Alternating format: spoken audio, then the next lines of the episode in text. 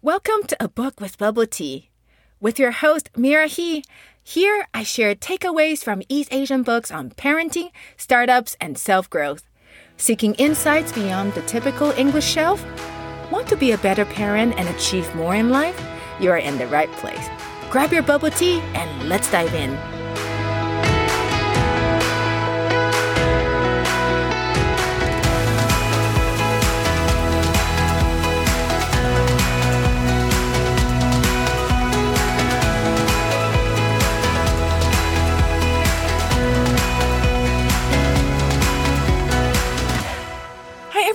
Welcome to the new episode of A Book with Bubble Tea. How is everyone doing?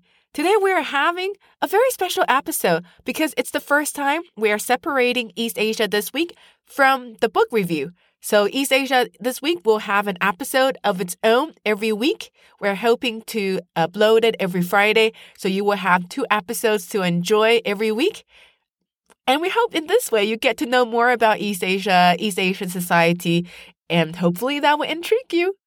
And in today's episode, we're going to talk about Golden Horse. Woohoo! No, Golden Horse Award is not a horse competition award. And it's not a pony beauty competition either. It's actually a film award from Taiwan. We all know that the most famous international film award is Oscar, right? And the Golden Horse Award is considered to be the Oscar award in the Chinese speaking film industry. The Golden Horse Award from Taiwan, along with Hong Kong's uh, Film Award and mainland China's Golden Rooster Awards, these three are considered the most highly regarded awards in the Chinese speaking film industry. And among these, the Golden Horse Award is deemed the most prestigious and most highly regarded. Well, why is that? Firstly, the Golden Horse Award is the oldest film award in the Chinese speaking region. It was established in 1962. That is like a full 20 years ahead of the other two. Second, it has such a unique value because it's the only one of the three awards unconcerned with nationality or geopolitical boundaries. Films from mainland China, Hong Kong, Taiwan, Macau, Singapore, Malaysia, it doesn't matter.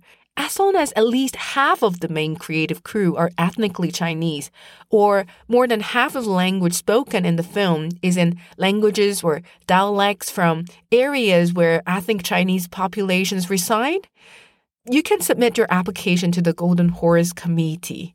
For instance, the acclaimed movie Warriors of the Rainbow, Seediq Bale, which portrays the historical resistance of the Taiwanese indigenous tribe, Seediq Bale fought against Japanese colonization. The movie won five awards at the Golden Horse in 2011. Even though very little Mandarin was spoken, the entire movie was in the tribal language plus Japanese. But it was legit, right? Because that's a language spoken in Taiwan at that time. So the term Chinese, according to the Golden Horse Award, is a very broad term. It doesn't refer to people with specific citizenship. Like, it doesn't mean it's Chinese from mainland China or Chinese from Taiwan.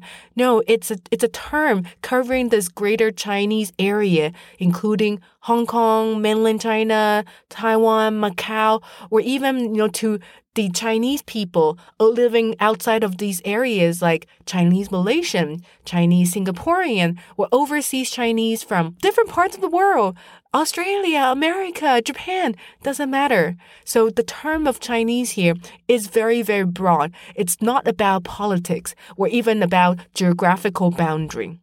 And this wide approach, this wide inclusiveness of Golden Horse Award is truly unique. Because if you look at the requirement to participate in Golden Rooster Award, for example, it didn't say that you need to be Chinese citizen in order to participate or, you know, one of the film production company must be from Chinese company. But it does require the films to obtain Chinese license to screen. If you don't have the permission from the Chinese government to screen, you are not allowed to participate in Golden Rooster Award. And with Hong Kong, Hong Kong Film Festival was originally set up to promote Hong Kong film industry. So for Hong Kong Film Festival, they have more specific rules to protect films made in Hong Kong or films made by the permanent resident of Hong Kong in order to protect and promote the Hong Kong film industry. That's why Golden Horse Award is so unique in the sense that it encourages Chinese filmmakers. Doesn't matter where you're from. Doesn't matter, you know, what political stands or political ideologies that you endorse. Doesn't matter. As long as you are passionate about the story you want to speak, and you do have a story that you want to share with the world, you are welcome to participate, you know, to submit your application to Golden Horse uh, Committee. And this tolerance, this inclusiveness is just something very unique in the world that is so politicized these days. It's all about ideological perspective, who is right, who is wrong. It loses the essence, you know, of what film industry is about. It's about telling the stories that you want to say in the first place. Thirdly, to participate in the Golden Horse Awards, films are not required, like I said, to obtain approval for screening nor do they need to be actually screened.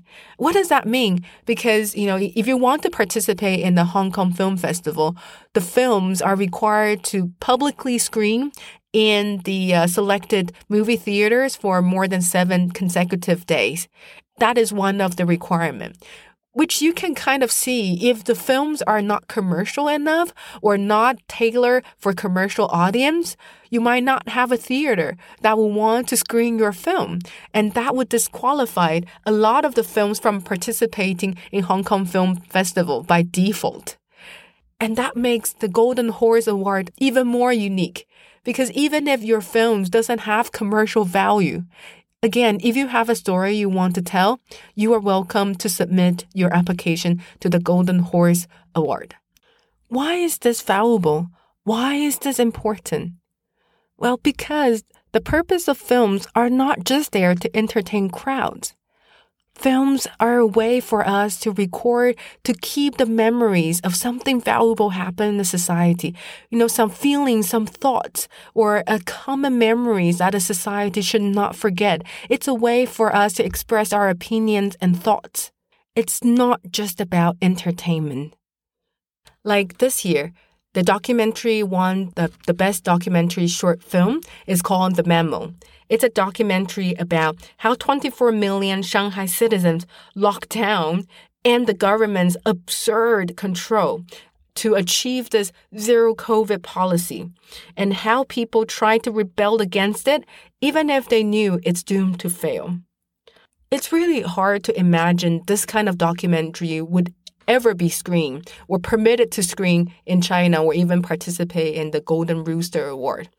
And as anticipated, even if this film won the best documentary short film in Taiwan, this information was completely censored in China, so you were not able to find it on Chinese website. And another reason why these are so important is because there are so many films, so many movies that just don't have commercial value or they don't have a market to support them. But nonetheless, they are telling incredible stories. There are a lot of directors or filmmakers from Malaysia's or Singapore's, you know, they come from a society where either their market share for the Chinese film is very small or majority of the populations are non-Chinese speaking. So in order for them to have a platform to participate, you know, for them to be seen, they need a place like Golden Horse Award where their piece of work is judged upon the merits, not about their nationality or how lavish the production is. In conclusion, Taiwan's film industry, though perhaps not as dazzling as Hong Kong's, I mean, after all, we don't have like Jackie Chan or Bruce Lee, those internationally known actors or actresses. And our films are certainly not as lavishly funded as China's. But what we have is we stay true to what films are all about.